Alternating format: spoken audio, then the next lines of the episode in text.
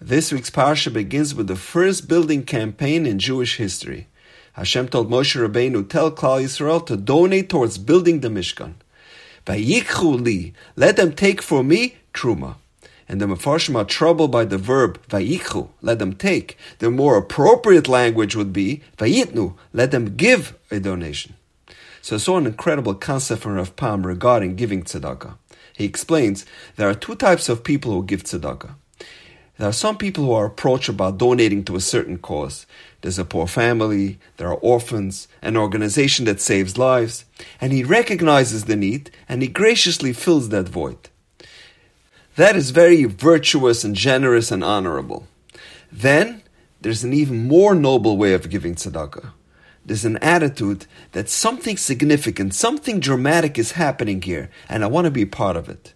There's a yeshiva that has Talmidim that are learning thousands of hours a week, and I want to share in that learning.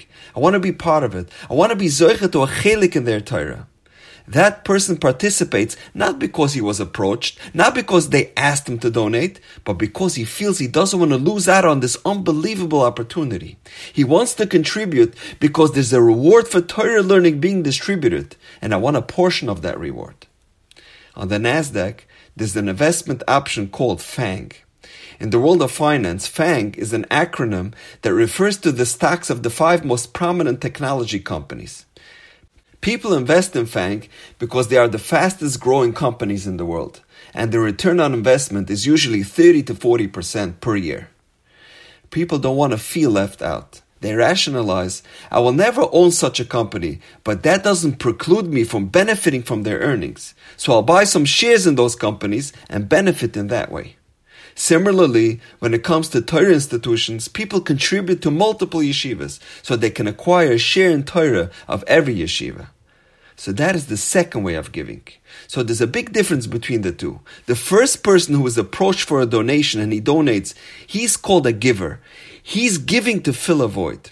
The second person, he sees a davar shebekdusha. He sees an opportunity to acquire the schus of Torah, and he wants a piece of it. He's a makabel. He's a taker. He's receiving. He gives because he wants to receive. He wants to be part of that sacred movement which is taking place. Now Hashem tells Moshe, "Vayikchu li truma, take for me donations." Why does it say take if the person is giving? Because when it came to giving to the Mishkan, the Yidden didn't give because they were approached to donate. Does Hashem need a place to stay? Obviously not. But rather, because they said, there's a Mishkan being built and I want to have a piece of it. I want to be part of it. The donors are actually makablim, people who are getting, not giving. And that's why it says, Vayichuli Truma. Because they were receiving a lot more than they were giving. When one donates to the Mishkan or to any Torah institution, he understands that it is a privilege and an honor to be able to contribute to Kvayt Shemayim. So he's not really giving, he's actually taking. To illustrate this point, I'd like to share with you a fascinating story. The Alter of Navardik, who was one of the most prominent Talmidim of Yisrael Salanter, the founder of the Musar movement, established many yeshivas in Russia right under the rule of Stalin. He was a very charismatic person and a prolific fundraiser. He single-handedly supported all of his yeshivas with his fundraising prowess. There was a very wealthy person who lived in the neighborhood that was a tremendous miser, and he refused to give any tzedakah. Once a Rosh Yeshiva approached the Alter and asked him, How do you get money out of this Gevir? As many times as I tried, I couldn't budge him, and you always get a large donation from him. And the Alter tells him, I'll tell you the difference between me and you. You go into his house and take off your shoes because you don't want to ruin his expensive carpet. And you're careful not to sit on his fancy sofa. And you don't put your briefcase on his glass table because you don't want to scratch it. So you're showing him that his wealth and everything that he possesses is so precious and valuable. And then you're still asking him to part with it? You're asking him to give it away to you? Of course he won't give you anything.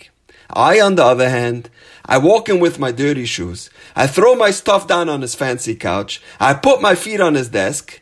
My message to him is, all that you have now is worthless, but I'm offering you a deal of a lifetime. You can give me some of your worthless possessions, and I'll get you something extremely valuable. I'm giving you the opportunity to get something precious. You can get a share in Torah learning, something that's eternal. I don't need you. I don't need your money. You're not doing me a favor. You need me. You need this incredible deal that I'm offering you. The message from the Alter was, if you ask someone to give, they may be reluctant. But when you ask them to take, they'll jump on the opportunity and they will respond generously. And now, we know. Have a wonderful Shabbos.